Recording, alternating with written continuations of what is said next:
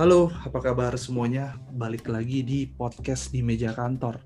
Nah, gue senang banget hari ini karena beberapa hari atau beberapa episode sebelumnya, gue itu selalu sendirian. Karena memang nggak bisa ketemu siapa-siapa di masa pandemi, uh, gue banyak merekam podcast-podcastnya itu dengan materi-materi yang general dan gue ngomong sendiri. Which is di podcast itu sebenarnya nggak asik banget. Di podcast itu lebih seru kalau kita ngobrol hari ini gue dapet satu tamu spesial dan tamu ini bukan sekedar tamu di podcast gue episode ini aja. Nah, tamu ini adalah orang yang sudah uh, menentukan keputusan bersama gue untuk menjadi co-foundernya di meja kantor. Nah, di, di meja kantor gue sekarang nggak sendiri lagi karena ada beliau bergabung sebagai co-founder dan nanti akan berkontribusi tidak hanya di podcast, tapi juga bisa jadi di media-media di meja kantor lainnya dan sekaligus ikut uh, mikirin masa depan di meja kantor nantinya mau dibawa ke mana. Nah, beliau adalah Mas Rizky Jala Lalana ya, benar ya gue menyebut namanya? Hmm, Rizky Jaka Lalana. Jaka Lalana, oke okay, sorry. Iya, Rizky Jaka Lalana. Nah, beliau ini adalah co-founder di meja kantor resmi. Per hari ini gue ketok palu nih apa kabar? Asik, mantap. Apa kabar Rizky? Asik dong, Dim. Aduh, udah lama sebenarnya mimpi lu punya partner. Akhirnya kita punya partner ya. Iya. Kita bisa partner, men. Mau Maksud... dibawa ke mana kayak judul lagu aja, bro. Gue sudah lelah mengurus ini sendirian, bro. Ya, gue harus ya. punya partner nih. Dan uh, gue mungkin pengen cerita sedikit ya. Kita ketemunya itu di situasi yang cukup unik. Ingat deh, man. Iya. Cukup unik banget di PP. Justru pembicaraan awalnya adalah Rizky quote unquote merayu untuk uh, eh, gue masuk ke company-nya. Tapi entah kenapa pembicaraan jadi melebar, kita jadi membicarakan banyak hal lain ya. Yeah. Nah, mungkin boleh cerita sedikit nggak bro backgroundnya lo dan kenapa juga lo concern uh, untuk uh, tema karir atau hal yang sering dibahas oleh di meja kantor ini? Oke, mungkin uh, kalau mengingat kita ketemu di Pacific Place saat itu gue ngerayu lu Dim untuk gabung ke perusahaan yang gue kerja. Otomatis gue as an HR saat itu. Ya saat itu kita mau kisi salah satu posisi ya di di, di company kita gue nih saat ini. Ya. Nah sebetulnya um, gue orang HR, human capital tapi kalau boleh cerita ini sebetulnya gue bukan eh, dasar atau awalnya bukan orang HR.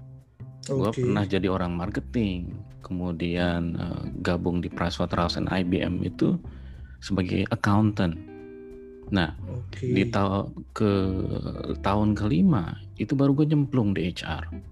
Lagi itu gabungnya ke Mercer HR Consultant. Nah itu uh, ya seputar remuneration lah strategi market segala macam. Nah, okay.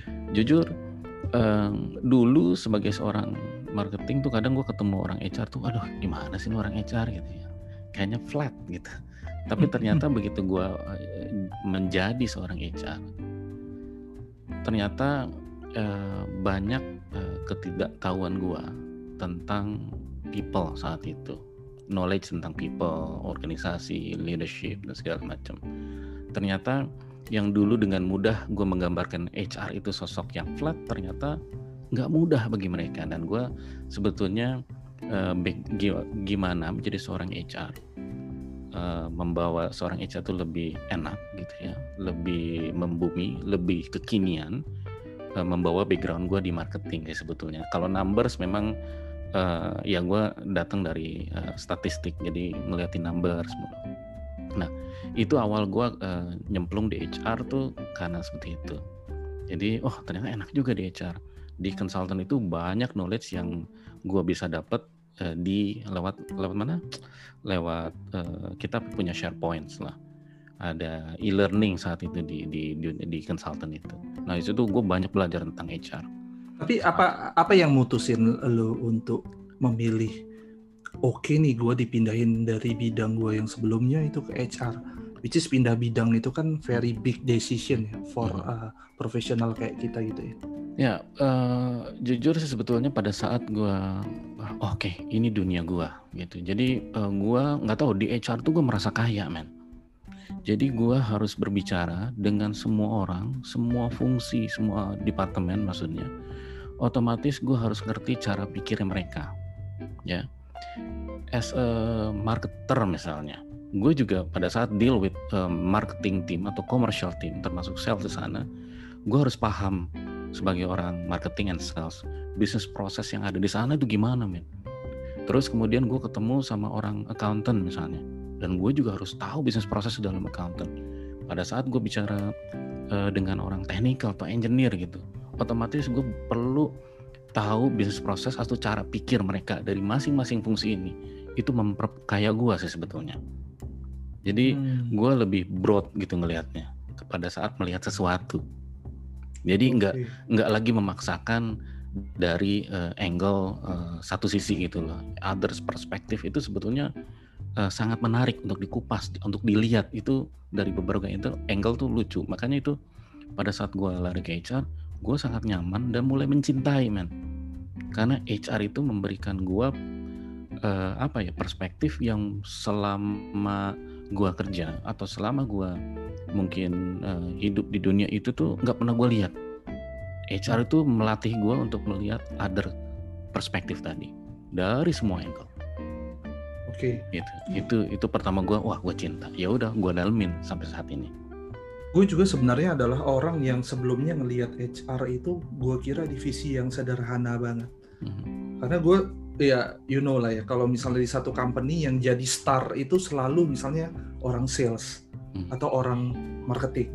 Hmm. Kalau sekarang di era perusahaan teknologi justru programmer gitu kan. Yes. Orang HR itu selalu quote unquote dibilangnya orang oh, orang belakang layar gitu. Hmm. Tapi gue juga setuju sama lo ketika gue mendalami makin gue. Berada di posisi senior level di satu company, gue melihat justru problem terbesar satu perusahaan kan adalah manusianya. Yes, people man Iya. Gue jadi itu melihat jealous. bahwa HR atau misalnya uh, dalam satu company HR lead hmm. itu adalah orang yang sebenarnya paling bertanggung jawab sama how company itu berjalan pada akhirnya. Gitu nggak sih? Betul.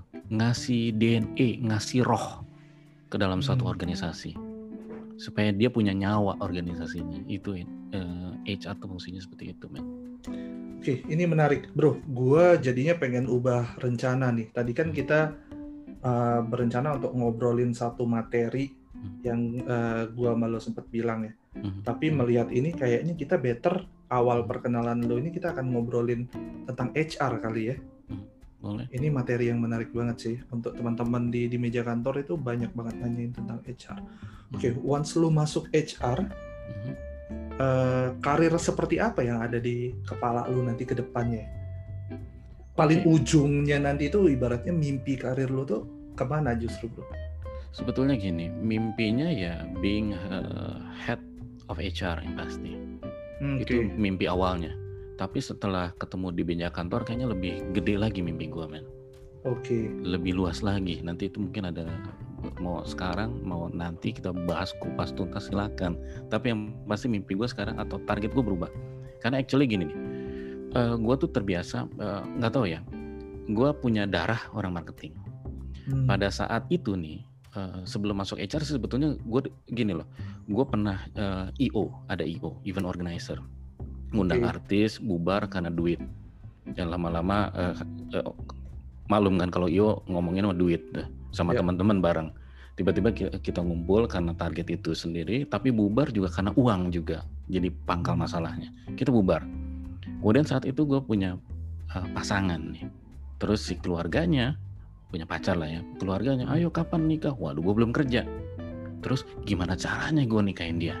Nah gue percaya orang itu sebetulnya untuk jadi berhasil atau menjadi sukses itu harus punya target jadi target kita sebagai manusia itu bisa kita rubah kita adjust kita yeah. bisa set our target kita sendiri sebetulnya. Nah, kalau gue boleh cerita dari awal, target gue mau nikah nih. Terus gimana caranya ya? Gue harus punya penghasilan yang oke okay nih. Nah, terus gue ngelamar pekerjaan sebagai uh, accountant di PricewaterhouseCoopers. Okay. Nggak pernah belajar accountant saat itu. tapi gimana caranya gue bisa keterima nih? Nah yang pasti kan gue udah punya target nih. Tapi cara ke sananya itu yang gue cari. Begitu udah target ada target company-nya. Nah sebelum uh, dipanggil gue tuh uh, ya itu bikin CV semenarik mungkin. Maklum kadang orang marketing itu packaging kan matters. Ya even gue seorang sebagai orang HR pun fungsi atau produk HR tuh di mana-mana sama. Tapi packagingnya gimana kita mempackaging produknya si HR ini yang uh, supaya relevan yang bisa di bisa ditangkap gitu sama audiens kita. Nah sama aja men. Di branding seperti itu di HR pun seperti itu. Nah pada saat gue mau ngelamar ke ke Pricewaterhouse sebagai accountant gue pelajari dulu tuh company-nya company-nya bisnisnya seperti apa kemudian challenge bisnisnya seperti apa kompetitor dia gimana Terus kalau gue masuk sebagai seorang accountant, value atau skill apa yang gue bisa janjikan ke mereka yang bisa memenuhi kebutuhan mereka atau challenge mereka itu yang tadi yang mereka punya. Hmm. Jadi sebetulnya gue uh, kalau ngelamar pekerjaan itu di satu company gue targetnya itu memahami organisasinya itu sendiri. Oke. Okay. Ya. Jadi kita paham uh, kompet apa bisnisnya seperti apa, competitionsnya di uh, si perusahaan itu seperti apa Kemudian kita dengan bekal kita, skill kita, itu kita harus cocokin kan. Sebetulnya manusia itu punya bakat, ya. punya skill yang sebetulnya dia bisa pilih. Gue mau mengerjakan sesuatu yang dia sukai. Nah, gimana caranya kita uh, supaya cocok gitu itu ke, ke jadi begitu dapat target, jadi gue punya skill, terus gue browsing seharian tentang accountant. Oke. Okay gimana sih sebagai seorang accountant, gue pada saat interview supaya si Pricewaterhouse ini, Coopers ini ngeliat bahwa ini gue orangnya. Saat itu jadi entry level sih masih di uh, accountant project saat itu. Jadi yang manage keuangan project. Jadi balance sheetnya apa, uh, uh, jurnalnya. By the way, lu lulusan apa ya? Gua uh, manajemen. Oke. Okay. Nah, uh, mungkin gue sedikit nakal kali ya. Jadi pada saat gue ke Pricewaterhouse misalnya kayak tuntutan tadi, nah, kapan mau merit? Dari situ gue punya target nih. Wah gue harus kerja. Terus gue bidik perusahaannya apa, gue pelajarin perusahaannya, kemudian gue mempersiapkan diri nih dari skill dan wawasan gue tentang accountant. Maklum saat Pricewaterhouse kan orang asing juga tuh semua tuh di situ. Mm-hmm. Banyak orang asing pada saat itu manage project itu tahun 2000 99 2000 lah. Nah itu wah gue gimana Pricewaterhouse Cooper saat itu lo gede banget man nah, nah itu yang uh, kadang gue memodify bukan modify dalam arti ngebohongin si perusahaannya ya kita betul-betul harus mempersiapkan kita nih skills kita supaya dilihat sama si orang eh sama, yeah. sama si interviewer begitu dapat uh, begitu diterima nah itu kadang di uh, satu dua minggu itu adjust. Yang gue nggak biasa detail ngerjain accountant disuruh ngerjain detail kan itu PR banget men. Di situ gue telepon banyak temen gue accountant. Telepon uh, atau tanya temen gue di di kantor itu di di uh, eh, PwC cara, acara posting segala macam itu benar-benar PR gue ngebut selama satu dua minggu. Pulang sampai rumah sorry dari dari Jakarta gue rumah di Bogor. Jadi di Jakarta pulang jam 11 malam. Nyampe jam 1 di Bogor atau jam 12 tidur jam 4 udah bangun lagi ya? man every day man karena gue harus catch up kan. Tapi menarik sih maksudnya lu manajemen terus lu memilih memulai sebagai akuntan dan PwC is not a small company ya dia itu company yang bergengsi dan ya ya ibaratnya kalau orang-orang kan awal tuh pasti nyari nyari yang paling aman ya, nyari hmm. company yang mungkin hmm. paling simple supaya hmm. mereka bisa segera masuk, nyari yang paling relevan sama tuh uh, lulusan lulusannya mereka gitu kan. Hmm. Ini lu agak memilih untuk belok dari segi uh, bidang, milihnya company yang langsung sadis, ya. PwC ya. Iya, PwC. Terus dari ya itu gue kadang mem membiarkan diri gue uh, disiksa men karena gue punya belief semakin kita stretch kita semakin cepat men fulfill uh, skill atau kompetensinya ya ya jadi uh, orang bilang tuh berakit-rakit dahulu gitu kan nah itu benar-benar uh, gue merasakan impactnya di situ dari okay. kemudian begitu uh, di PwC tiga tahun kalau nggak salah terus uh, saat itu PwC consultant business business consultant saat itu di PwC-nya itu yang handle kita tuh project kayak SAP oh, atau okay. business solutions. Yes. Ya. Nah terus di uh, diakuisisi oleh IBM ya. Saat itu gue kebawa ke IBM tapi tetap sebagai oh. accountant project jadi gue yang financial controlnya di project level gitu loh. Nah di situ gitu. lo justru uh, masuk ke financial controller tuh. Iya, jadi ya mengontrol financial projectnya man. Hmm. Saat itu gue menghandle beberapa project man. Jadi uh, gue yang harus report ke partner saat itu. Oke, jauh banget jadi, ya dari HR lo sekarang ya. jauh man, jauh man. Tapi uh, kadang gini gue mencoba menikmati sesuatu yang gue kerjakan sih sebetulnya intinya. Yeah. sampai dengan gue menemukan patience-nya di people tadi.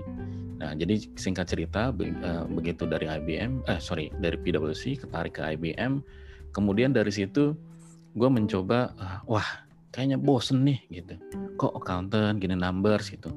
Terus ada teman yang saat itu di bisnis di PwC yang nggak kebawa ke IBM biasanya hmm. mereka yang tentang IB apa PwC yang strategik lah.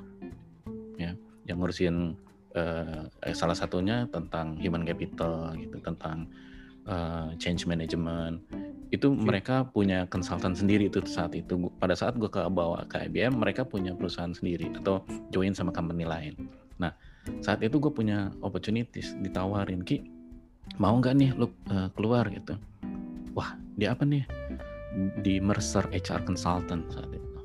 Which is itu company-nya mereka gitu ya? Uh, ya, Mercer Consultant itu uh, company dari US dan salah satu teman gue di PwC atau senior gue di PwC kerja di sana.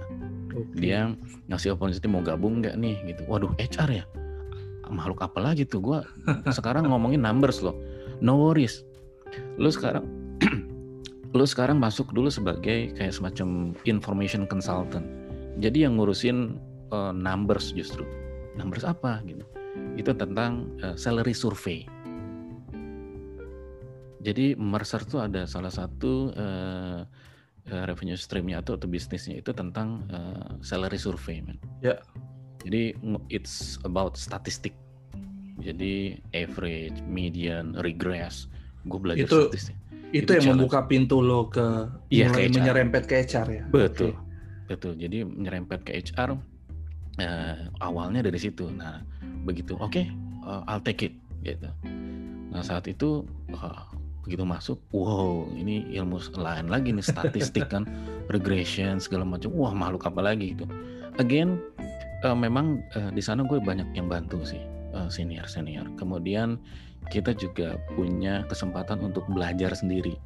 Jadi sebetulnya yang kata sekarang tuh uh, kenal uh, apa self learning itu enggak. Dari dulu ada tuh self learning mm-hmm. asal kitanya punya niat gitu punya drive untuk tetap belajar kan tetap equip uh, skill baru supaya kita relevan. Saat itu gue dituntut relevan kan?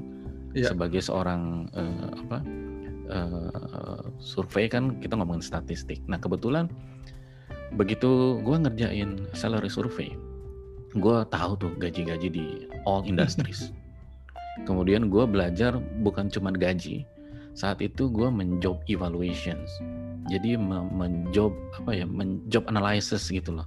Kadang-kadang gini, uh, kadang gue dulu sebagai seorang misalnya accountant misalnya, accountant di satu company, kemudian kadang gue coba bandingkan dengan accountant lain, terus gue uh, protes sama HR-nya. Eh, HR, kok gaji gue segini? Gitu. Ya di mereka atau teman gue di sana kok sekian gitu. Gue mau naik dong gitu. Karena dulu gue nggak mengerti tentang uh, sudut pandang HR kan. Ya tapi begitu gue sebagai seorang HR ternyata gue dulu itu sangat sangat tidak tahu men. Gue dibukakan setelah gue di HR ternyata nggak semudah itu tentang kita kalau kita bahas tentang gaji. Okay. dulu pada saat gue di PwC begitu dapat gaji tahun 2000 sebagai entry level tahun 99 itu ki uh, gaji lu tiga setengah plus satu setengah gitu gue bersyukur banget men anjrit nih gaji wah kawin nih gue jadi gitu kan Eh Gede sorry, juga. lu ta tahun 99 gaji lu tiga setengah juta. plus satu setengah transport. Itu gede gila ya.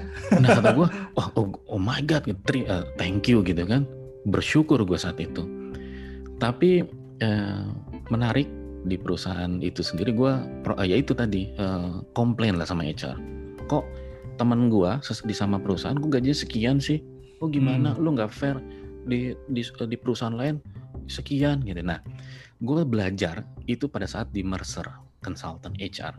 Jadi bukan cuma ngelihat gaji orang-orang di Indonesia atau mungkin di negara lain benchmark, tapi dari situ juga gue belajar tentang menjob eva suatu pekerjaan.